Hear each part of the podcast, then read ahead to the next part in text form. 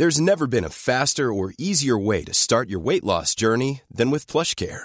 PlushCare accepts most insurance plans and gives you online access to board-certified physicians who can prescribe F D A-approved weight loss medications like Wegovy and Zepbound for those who qualify. Take charge of your health and speak with a board-certified physician about a weight loss plan that's right for you. Get started today at PlushCare.com slash weight loss. That's PlushCare.com slash weight loss. PlushCare.com slash weight loss. Bonjour et bienvenue pour ce nouveau podcast de conflit. Notre dernier numéro en kiosque est consacré à la guerre des monnaies opposant les Américains aux Chinois. Vous pouvez également vous rendre sur notre site revue conflit point com où nous vous proposons plusieurs centaines de podcasts en libre accès, mais également des cours en ligne, des voyages. Euh, le dernier cours porte sur une introduction à la géopolitique du Moyen-Orient, mais si vous souhaitez nous soutenir, le meilleur moyen reste l'abonnement. Cet abonnement nous permettra de continuer à vous proposer toujours plus de contenu de qualité. Je reçois aujourd'hui au micro de conflit l'abbé Christian Venard. Bonjour mon père. Bonjour Tigrane. Mon père, vous êtes ancien aumônier militaire parachutiste, petit-fils de légionnaire, fils de Saint-Cyrien et actuellement aumônier de la force publique de la principauté de Monaco. Donc je précise que vous travaillez avec les carabiniers de la principauté, mais aussi les pompiers monégasques. Et vous êtes parmi vos multiples casquettes délégué épiscopal au service de la communication et de l'évangélisation numérique du diocèse de Monaco. Euh, donc euh, auteur aussi de plusieurs ouvrages remarquables et remarqués, comme cette conversation avec le journaliste Guillaume Zeller, un prêtre à la guerre, témoignage d'aumônier militaire au sein de la force parachutiste parue aux éditions Tallandier. Euh, citons également votre euh, ouvrage coécrit avec l'évêque euh, Monseigneur David Macaire, Quel avenir pour l'Église ? Et ce petit guide de la sainteté de A à Z, euh, dopez votre vie spirituelle euh, chez Artege.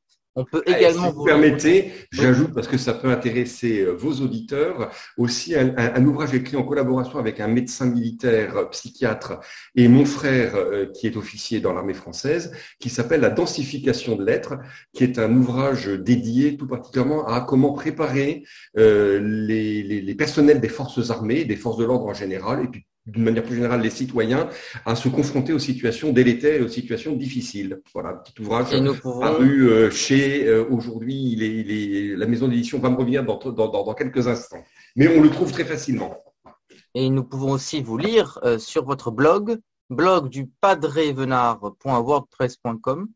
Oui. Euh, avant de, de démarrer notre entretien, euh, j'aurais souhaité que vous nous parliez un petit peu de vos fonctions actuelles au sein de la principauté de Monaco. Et qu'est-ce qui fait aussi la singularité euh, de cette, ce micro-État dans lequel vous exercez votre, votre métier, étant donné que euh, la religion catholique fait office de, de religion d'État, ce qui oui. est quand même euh, considérablement différent en termes de contexte par rapport à ce que nous vivons ici en France.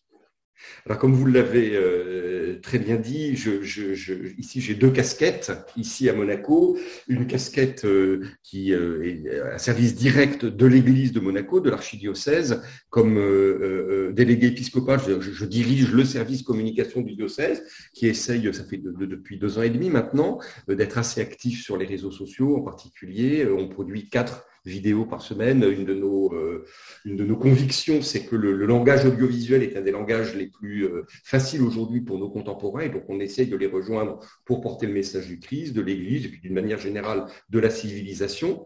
Et puis euh, l'autre casquette qui m'a été confiée par le souverain, euh, le, le prince Albert deux, c'est de m'occuper, alors je vous reprends un tout petit peu, non pas des carabiniers de la principauté, mais des carabiniers du prince, puisque la compagnie des carabiniers est rattachée directement à la personne du prince. C'est, on pourrait dire, le mot peut faire un peu peur, mais c'est une garde privée, un peu comme la garde suisse. Hein. D'ailleurs, il y a beaucoup de similitudes. Hein. Donc, c'est un peu plus d'une centaine d'hommes, dont la principale mission est euh, la sécurité du prince, de sa famille et euh, du palais. Et puis, euh, formant la force publique de Monaco, donc les militaires de Monaco, il y a cette compagnie de carabiniers, et puis il y a une compagnie de sapeurs-pompiers qui, elle, porte le nom de compagnie de sapeurs-pompiers de Monaco, parce que, historiquement, elle a été mise en place euh, à la fois par les princes, mais aussi par, euh, au, au tout début, c'était d'ailleurs la S B M, la Société des bains de mer, qui gérait euh, le, le, le, le, les pompiers, et puis ensuite c'était la mairie de Monaco, et aujourd'hui donc c'est un, un service, une compagnie euh, très technique Parce que vous imaginez bien qu'avec l'architecture monégasque, euh, bah, quand il y a des feux, c'est, c'est, ce ne sont pas des feux de forêt, ce sont des feux extrêmement techniques. Et donc, c'est euh, ma, ma, ma, ma deuxième casquette, et euh, bah, d'apporter un soutien spirituel. Et comme vous l'avez dit, euh, dans un état très particulier, euh, non pas tant parce qu'il est confessionnel, euh, le, le, le, le, vos auditeurs ont l'habitude, euh, avec vous sûrement, de, de voir des tas d'états confessionnels, notamment musulmans, Hein, des, des États islamiques, euh, j'ai bien dit islamique, pas islamiste, euh, euh, donc des États confessionnels, on sait que ça existe à travers le monde, il y a des États bouddhistes, shintoïstes, euh, des États catholiques, il n'en reste plus que trois à ma connaissance, hein, c'est-à-dire des États dont la confession, enfin, qui confessent euh, le catholicisme comme religion d'État, euh, donc euh, il y a Malte, Euh, le Liechtenstein, si je ne dis pas de bêtises, et euh, Monaco. Et donc, en effet, ici à Monaco, nous vivons sous un régime qui n'est même pas d'ailleurs un concordat. Hein, il y a un traité, il y a un accord entre le Vatican et euh, la Principauté de Monaco. Et l'article neuf de la Constitution monégasque, puisque nous sommes dans une monarchie euh, constitutionnelle. Hein, alors, euh, euh, c'est très particulier, le système monégasque. J'aime citer souvent notre, notre prince, Albert deux, qui, dans son discours d'intronisation, disait « Monaco doit être… » une société modèle et un modèle de société. Alors, nous sommes un micro-État, un, un, un, un, un, une cité-État, un petit peu à la mode antique, euh, mais dont les institutions, euh, je crois, sont vraiment particulièrement intéressantes à étudier, euh, notamment parce que, en, euh, vous voyez, euh, souvent on veut opposer la confessionnalité de l'État à la capacité à, à l'État d'être moderne, et euh, bah, évidemment, Monaco… Euh, est un contre-exemple à, à, à cette fausse idée, parce qu'on ne peut pas nier la modernité de Monaco, le, le, l'engagement au sein de la… Vous savez que Monaco a décidé d'être un des États les mieux connectés au monde, dans, avec cette idée profonde… Je, Je suppose que vous avez déjà fait avec certains spécialistes des, des podcasts sur cette question-là, mais la, la superficie numérique d'un pays peut être totalement… Euh, ne, ne rien à voir avec sa superficie géographique. Et c'est dans ce cadre-là, par exemple, que le, le gouvernement monégasque, le gouvernement princier, a mis en place depuis plusieurs années un, un grand programme qui s'appelle Monaco Extended, qui veut faire de Monaco un des cinq pays les plus puissants sur le plan numérique. Alors, ça se met en place petit à petit. Et vous voyez dans mon autre casquette, celle de, de délégué épiscopal à la communication, justement, euh, l'Église à Monaco essaye aussi de mettre ses pas dans ce, ce cheminement numérique euh, euh, qui est le nôtre. Donc, un État confessionnel, euh, ça veut dire que, euh, par son article neuf, l'État monégasque déclare qu'il est catholique, ce qui veut dire qu'ici, le catholicisme est religion d'État. Qu'est-ce qu'on peut en voir comme conséquences très concrètes ? euh, ben Par exemple, euh, le, le, dans le processus législatif, quand des questions euh, touchent, j'allais dire, des domaines où l'Église ne peut pas ne pas avoir son mot à dire, on pense en particulier à des questions éthiques, Euh, le, le début ou la fin de la vie, hein, les questions autour de l'avortement, les questions autour de, de, de, de, de, donc de la fin de vie, euh, ou, ou des questions comme par exemple le travail du dimanche. Eh bien, l'Église, d'une manière très ouverte, est officiellement euh, contactée et par le gouvernement princier et euh, par le Conseil national, euh, qui est une instance de, de, de, de, de représentation des monégasques. Alors non, c'est pas un parlement, parce que euh, contrairement à un parlement, là, ici à Monaco, il n'y a qu'un seul souverain, et c'est le prince. Voilà, donc le, le prince a des sujets, ce qui veut dire qu'ici, la souveraineté réside dans le prince, voilà, qui est prince par la grâce de Dieu. Donc c'est vraiment une spécificité euh, euh, là qu'on trouve très, très, à, à très peu d'endroits. Il y a néanmoins concédé par les princes euh, à la fin du dix-neuvième siècle, donc un conseil national, oui, qui pourrait s'apparenter un peu à un parlement, mais euh, si vous voulez, par exemple, qui, qui ne peut être à l'origine des lois que sur accord du gouvernement princier. Donc il faut que le pouvoir législatif, il faut que le pouvoir exécutif donne son accord pour que la, le, le, le, le Conseil national puisse euh, éventuellement proposer euh, une loi. Alors donc l'Église euh, joue un rôle euh, dans toute la société. Un autre exemple qu'on pourrait prendre, c'est que euh, les, les, les autres cultes qui sont présents à Monaco le sont parce que l'Église donne son accord en disant, ben, ok, il n'y a pas de souci pour que tel ou tel culte euh, puisse être présent, mais par exemple, les manifestations publiques du culte sont réservées exclusivement à l'Église catholique et sont soumises à autorisation si euh, il s'agit d'autres, d'autres religions. Pour finir sur ce sujet, et puis je vous laisse peut-être ensuite rebondir, mmh.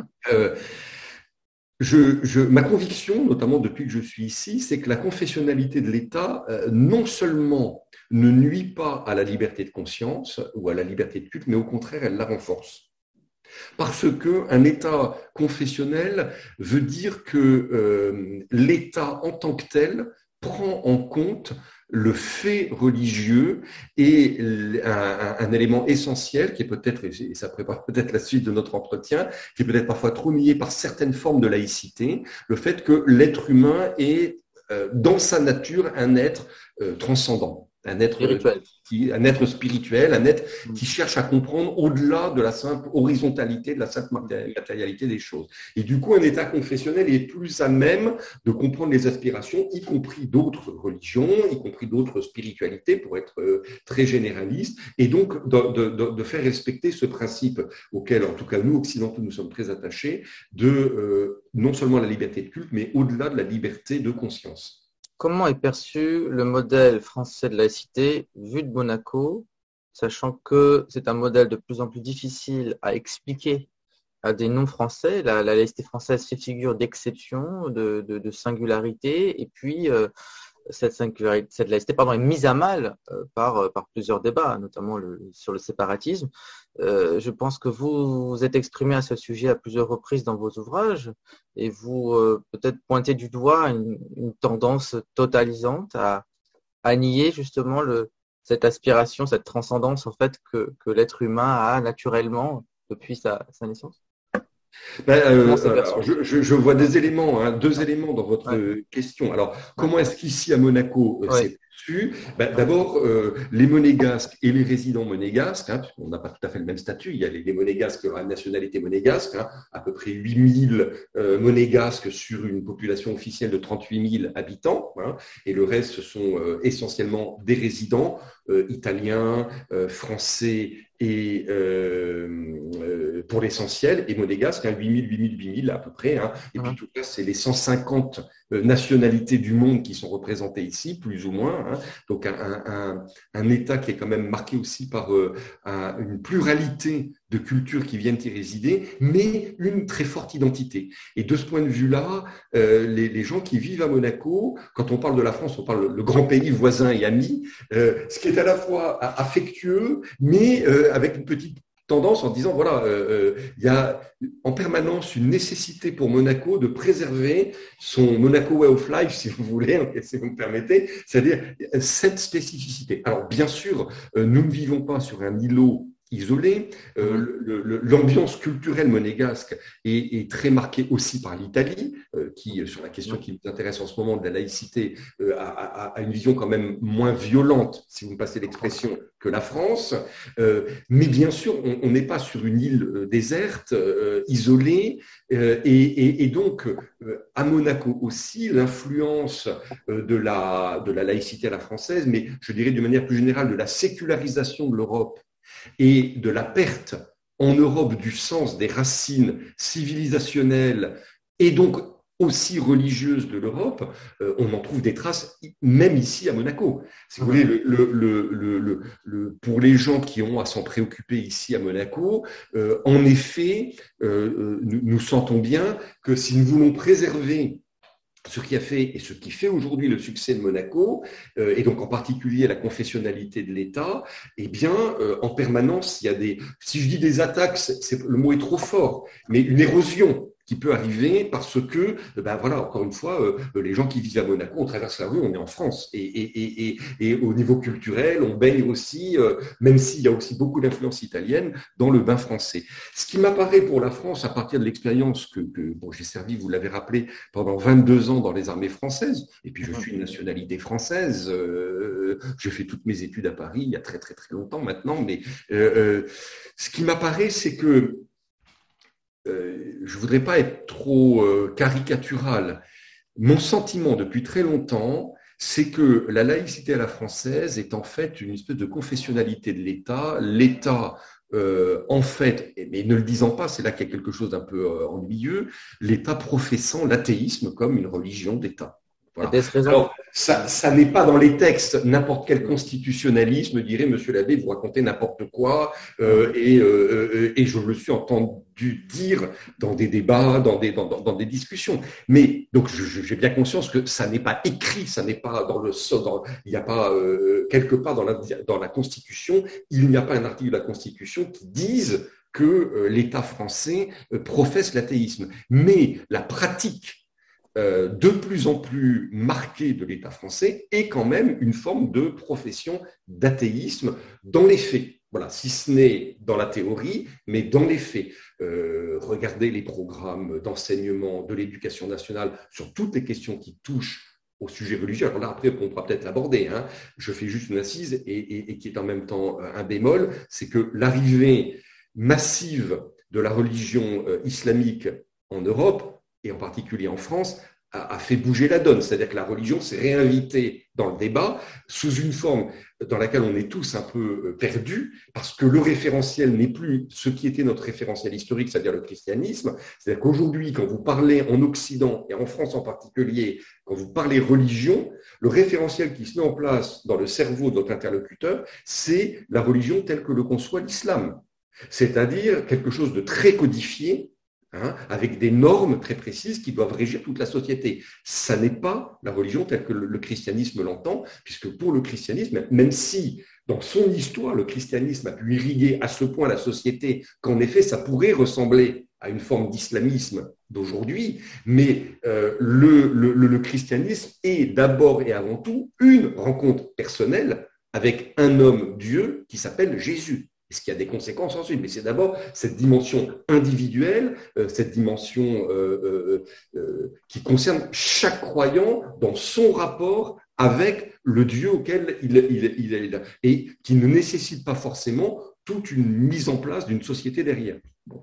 Et donc, euh, pour revenir sur la question de, de, de plus précise de la laïcité, je trouve, pour le dire d'une manière un peu polémique, euh, que, euh, par exemple, nos évêques euh, d'aujourd'hui passent un peu facilement sur tous les combats euh, qui ont été ceux de leurs prédécesseurs, par exemple en dix-neuf cent cinq, et la mise en place de la laïcité en dix-neuf cent cinq étant quand même, euh, il faut euh, à un moment donné être un peu sérieux, si on est, un tant soit peu, et juriste et historien, ce qui est ma formation de base, euh, elle s'est quand même faite dans un, dans un climat de conflit, de conflits énormes avec rupture des relations diplomatiques avec euh, le Saint-Siège, de conflits avec invasion des églises, euh, prise en main des biens de l'Église, euh, on a mis des gens en prison, des officiers, des gens des forces de l'ordre ont dû démissionner parce qu'en leur âme et conscience, ils ne pouvaient pas obéir aux ordres que leur donnait la République à ce moment-là. On oublie un peu trop facilement tout ce contexte et, et, et on oublie que la loi de dix-neuf cent cinq, dont je ne nie pas qu'elle peut aujourd'hui apporter ici ou là, Euh, pourquoi pas des éléments, des solutions, des éléments positifs, mais euh, c'est un peu trop facile de faire l'impasse sur le fait qu'elle a d'abord été voulue comme une arme contre le, l'influence du catholicisme dans la société. Ben, le, le, le, là, alors, et ce qui est passionnant aujourd'hui, c'est que, encore une fois, l'arrivée importante, je, euh, je retire le mot massif que j'ai dit tout à l'heure, qui peut porter à, à, à, à polémique, mais l'arrivée significative euh, de, de, de, de, de populations qui se rattachent culturellement et religieusement à un autre système, l'islam, euh, a finalement bah, bousculé la République française. C'était facile finalement, avec les Juifs que Napoléon avait mis au pas, euh, euh, bon, avec les protestants et les catholiques, parce qu'il y avait ce fondement quand même, euh, rendre à Dieu ce qui est à Dieu et rendre à César ce qui est à César. Et ça, finalement, pour la République française, c'était relativement facile, surtout quand on a aujourd'hui des évêques qui sont les premiers à euh, dire « Oh là là, vive la loi de dix-neuf cent cinq ». Bon, euh, ce qui pour moi est une absurdité totale. Euh, sur le plan en tout cas au moins intellectuel, avec le respect que je dois euh, aux, aux fonctions qui sont les leurs, mais euh, c'est intellectuellement totalement absurde. Euh, je ne dis pas qu'il faut partir, euh, qu'on ne se méprenne pas, je ne suis pas Savonarole euh, en train de dire qu'il faut partir en guerre et, euh, contre l'État, enfin que les catholiques devraient en France partir en guerre contre l'État, et cetera. Ce que je dis, c'est qu'on a quand même le droit, euh, comme catholique, d'avoir des réserves par rapport à, à cette pratique de la laïcité à la française qui ne nous fait pas la part belle et qui a quand même été voulue au départ. Je ne dis pas qu'aujourd'hui, chaque homme ou chaque femme politique qui met en œuvre la politique française a dans la tête de combattre l'Église catholique, parce que de toute façon, la pauvre Église catholique ne représente de toute façon plus grand-chose aujourd'hui, mais nous avons quand même le droit comme catholiques d'émettre des réserves, des... des, des Des, des, des, des, voilà, des réserves sur cette laïcité à la française que, que moi je trouve, si vous voulez, euh, euh, tout le monde a applaudi au discours du président Macron Bernardin. Bon, euh, ouais. écoutez, moi, je, je, oui, il y avait quelques passages intéressants. Euh, in fine, bon, je ne suis pas totalement convaincu. Alors, on a un président, Macron, Emmanuel Macron, en l'occurrence, qui a reçu une éducation, euh, notamment en partie chez les jésuites, et un président de la République qui, contrairement à son prédécesseur, et on, Vous me trompe, enfin, vous me corrigerez si ce n'est pas le cas, à accepter d'être chanoine de Latran à Rome, ville où vous avez effectué votre séminaire. Alors, euh, Père, euh, Père Venard, vous, Venard, vous avez déjà plusieurs vies derrière vous, euh, puisque depuis votre ordination en dix-neuf cent quatre-vingt-dix-sept, euh, vous avez, comme vous l'avez rappelé, servi vingt-deux ans au sein euh, des armées, hein, comme aumônier militaire, essentiellement chez les parachutistes. Vous avez participé à seize opérations extérieures sur tous les théâtres où la France était engagée, que ce soit au Kosovo, au Mali, euh, en Afghanistan, en Côte d'Ivoire, et cetera. Avant de revenir sur cette expérience absolument euh, décisive, euh, comment devient-on aumônier militaire catholique et à quand remonte cette institution, sachant qu'on parle quand même d'un métier qui était exercé déjà à l'époque de nos rois. Euh, c'est, Alors, c'est, la... c'est, c'est, c'est Saint-Louis ouais. qui a Saint-Louis, à, à l'origine, c'est, c'est le ouais. roi Louis neuf, Saint-Louis, ouais. Euh, qui euh, a souhaité que euh, vous savez, la soldatesque n'avait pas très bonne réputation et les, et les mœurs des soldats n'étaient euh, pas tout à fait, tout à fait euh, conformes toujours aux préceptes du catholicisme. Et donc Saint-Louis euh, euh, souhaitait que ces soldats qui, qui ont une âme, les soldats ont une âme, et vous savez, souvent je dis aujourd'hui, dans nos armées, c'est même peut-être la partie la plus fragile de nos soldats. C'est leur âme. Ouais. Et euh, euh, Saint-Louis voulait que ben, les, les, les soldats, dans leur état de soldats, puissent faire leur salut. Donc, il a euh, voulu, et à l'époque, c'est très amusant, euh, comme la fréquentation des soldats était quand même dangereuse pour le salut des âmes, il a voulu que ce ne soit que des religieux éprouvés qui deviennent euh, aumôniers euh, auprès de ces militaires.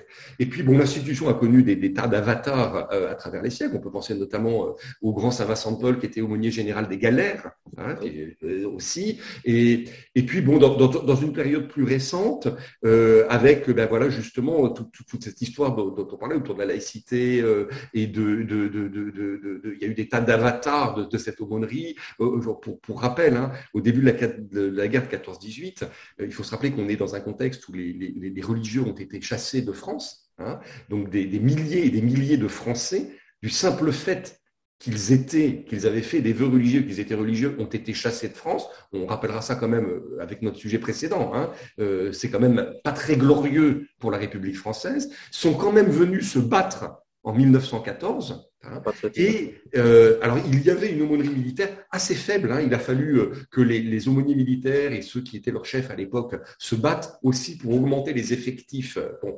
Et ce qu'on a vu très vite, aux, aux, aux grandes dames des, des, des, des républicains euh, euh, athées et laïques, c'est que ce rapprochement de population entre des, des milliers, des centaines de milliers de soldats et puis ces prêtres, ces religieux qui venaient les rejoindre pour vivre leur vie, soit comme simples soldats, officiers, enfin sous-officiers, officier à officier, soit spécifiquement comme aumônier, euh, bah, euh, avait beaucoup, beaucoup rapproché beaucoup de Français de la religion. Alors, il y a des textes magnifiques, j'ai relu pendant l'été euh, euh, des, des souvenirs justement d'aumôniers militaires de quatorze dix-huit. Alors nous sommes héritiers de cela, nous sommes héritiers, euh, quand je dis nous, je parle de, de l'aumônerie militaire française, hein. Nous sommes héritiers aussi de, de ces grands aumôniers de la guerre trente-neuf quarante-cinq aussi, je pense au père de Noroy en particulier, qui ont fait forger aussi la résistance. Et puis, de manière plus, euh, et là c'est l'aumônier, l'ancien aumônier parachutiste qui parle, des héritiers très proches de, de, de nos anciens d'Indochine et d'Algérie. Hein, qui était et le, le, le, le fondement de l'aumônie militaire, c'est moi quand je suis rentré dans l'aumônerie, euh, donc vous l'avez rappelé en dix-neuf cent quatre-vingt-dix-huit, j'étais ordonné prêtre en quatre-vingt-dix-sept et j'ai commencé en quatre-vingt-dix-huit dans l'aumônerie militaire. Euh, le mot d'ordre à l'époque, avec notre évêque qui était Monseigneur euh, excusez-moi, ça va revenir, Michel Dubost, euh, c'était, le mot d'ordre, c'était être avec. Voilà, le, le, le premier rôle de l'aumônier militaire, d'ailleurs, je vais vous dire, quel que soit son culte, hein, puisque depuis la République française, alors déjà, bon, quand je suis rentré, il y avait déjà le culte israélite, le culte protestant, le culte catholique, et puis depuis mille neuf cent quatre-vingt-quinze, si je ne dis pas de bêtises, non, c'est plus tard, plus tard, deux mille cinq, le, le culte euh, euh, musulman qui, qui est adjoint. Mais le premier rôle de l'aumônier, quel que soit le culte qu'il sert, c'est d'être proche des hommes militaires. Alors, comment est-ce qu'on devient aumônier militaire ? Il y a plusieurs voies. La, la plus fréquente, c'est que euh, des prêtres qui sont en fonction, à un moment donné dans leur vie, euh, parce qu'ils ont rencontré des forces armées, parce qu'ils euh, ont besoin un peu de prendre un peu l'air par rapport à... Voilà, ça fait, je sais pas, dix ans qu'ils sont en paroisse, ils ont besoin de prendre un peu un second souffle, et cetera, demandent à rejoindre le service de l'aumônerie militaire. Et puis, ce qui est un petit peu moins fréquent, mais qui, qui existe néanmoins, c'est que depuis maintenant une, une quinzaine d'années, le diocèse de l'armée accepte d'avoir des, des séminaristes. Et donc, il y a euh, quelques séminaristes qui se préparent à devenir prêtres et à devenir directement aumôniers militaires. Alors, à une époque où ça n'existait pas, en fait, de manière un peu euh, providentielle, j'ai fait en fait ce circuit-là, c'est-à-dire que pendant que j'étais au séminaire, j'ai pu euh, proposer ma candidature à Michel Dubost, qui était l'évêque aux armées, et qui a fait une exception, parce qu'à l'époque, ça n'existait pas, et qui a bien voulu que euh, je puisse rentrer directement au service des forces armées, et euh, qui m'a donné la joie. Sur le moment, ça m'a fait très peur, quand il m'a envoyé là-bas, de partir tout de suite chez les parachutistes. Alors, l'armée française est ce, ce creuset précieux qui fait encore, encore nation dans un pays de plus en plus fracturé par le, le regain de séparatisme, de crispation identitaire que, que nous souffrons, que nous traversons. Euh, vous étiez à Montauban lors de la tuerie de Mohamed Merah et vous avez euh, assisté les, les victimes, les soldats qui avaient été froidement assassinés et qui n'étaient pas tous de confession catholique. Euh, qu'est-ce que ça vous a apporté spirituellement, cette, cette épreuve? Et puis, euh, quel regard portez-vous, en, de manière plus générale, ça sera la dernière question, sur l'avenir de l'institution militaire en tant que, que creuset de la nation française euh, face à tous les défis existentiels auxquels nous, nous faisons face? Alors, vous évoquez l'affaire Merah, donc il y a une partie donc, que, que, que je ne vais pas trop évoquer avec vous maintenant, c'est ce que ça évoque, ce que ça évoque pour moi, c'est beaucoup de souffrance. Voilà, pour être très franc avec vous et, et pour être franc avec vos auditeurs, je souffre depuis plusieurs années d'un traumatisme psychique et qui est directement lié à l'affaire Merah. Et j'ai pas trop envie de, de d'abord un de vous ennuyer avec ça et puis euh, voilà de garder une certaine discrétion par rapport à ça. Mais donc c'est, et je suis pas le seul. Hein, c'est-à-dire je je suis pas en train de me mettre en exergue, je suis pas le seul. C'est une très grande souffrance parce que aucun d'entre nous n'était préparé. Si vous voulez, on se prépare notamment dans des unités d'élite parachutistes à vivre la guerre sur des théâtres étrangers. On se prépare pas à vivre une scène de guerre euh, aussi horrible euh, à vingt mètres de l'entrée du quartier. Voilà, okay. Ça, on n'est pas prêt à ça. Et, et donc, vous, vous l'avez rappelé, deux de mes camarades sont morts dans mes bras. Euh, l'un était catholique, Abel Chenouf, l'autre était musulman, Mohamed Legouad. La première chose que ça m'a inspiré, et très vite, euh, et donc j'ai pu à l'époque euh, parler un peu dans les médias, c'est déjà de voir que Mohamed Legouad, pour prendre son cas, qui lui était musulman, avait choisi, il avait à peu près le même âge que Mohamed Merah, le même prénom. Euh, ils sont issus du même milieu, exactement du même milieu, c'est-à-dire ce sont leurs parents qui sont venus s'installer en France, sauf que l'un s'est mis au service du pays dans lequel il vivait, Mohamed Legouad, il est mort pour ce pays, et l'autre a décidé de se mettre au service d'une idéologie, et il a donné la... la mort au nom de cette idéologie. La question que ça me pose pour moi, c'est que, que s'est-il passé dans le parcours de ces deux garçons pour que l'un puisse se mettre au service de son pays et l'autre au service de cette idéologie meurtrière. Je, je, je, je, votre propos va être trois secondes polémique. Je pense que parmi les grands responsables, il y a l'éducation nationale et nos hommes et femmes politiques dans la manière dont ils conçoivent l'éducation de la jeunesse française. Là, pour moi, il y a et, et, et je regrette d'avoir à dire que après tant d'années, après l'affaire Merah, rien n'a avancé là-dessus. Rien. Quasiment aucune remise en cause. On continue droit dans le mur euh, à, à ne pas donner, je pense, les armes intellectuelles euh, euh, aux jeunes Français, quelle que soit leur origine, quelle que soit leur origine, j'insiste, euh, euh, euh, on ne leur donne pas euh, ce dont ils auraient besoin. Ce que l'armée, elle, est capable de faire. C'est-à-dire, ça j'en ai souvent témoigné dans les médias, les quelques fois où je suis invité, euh, je peux dire, parce que je l'ai vécu, que l'armée française est la seule, l'unique institution de la République française, en tout cas de la nation française, qui est capable de prendre un gamin, une gamine, sortie de, de ces lieux qu'on appelle les cités, les banlieues à problème, mettez le nom que vous voulez, et qui est capable euh, de, d'en faire en six mois un serviteur de la France. Voilà. Avec des hauts, des bas, je ne dis pas que c'est tous les jours facile, je ne dis pas que tout est toujours réussi, mais globalement, quand on regarde le recrutement euh, dans les armées, et les armées recrutent dans la, dans la population française, elles ne recrutent pas. Alors oui, on peut toujours prendre, dire, voilà, euh, si vous prenez une promotion de Saint-Cyrien, ben, évidemment, euh, euh, la diversité, comme on dit aujourd'hui, euh, avec des tas de guillemets, n'est pas forcément archi-représentée, mais elle y est. Mais elle n'est pas forcément archi-représentée en termes purement numériques par rapport à ce que représentent les apports extérieurs dans la population française. Bon, c'est certain, mais si vous prenez par exemple l'ensemble des armées, euh, il y a une...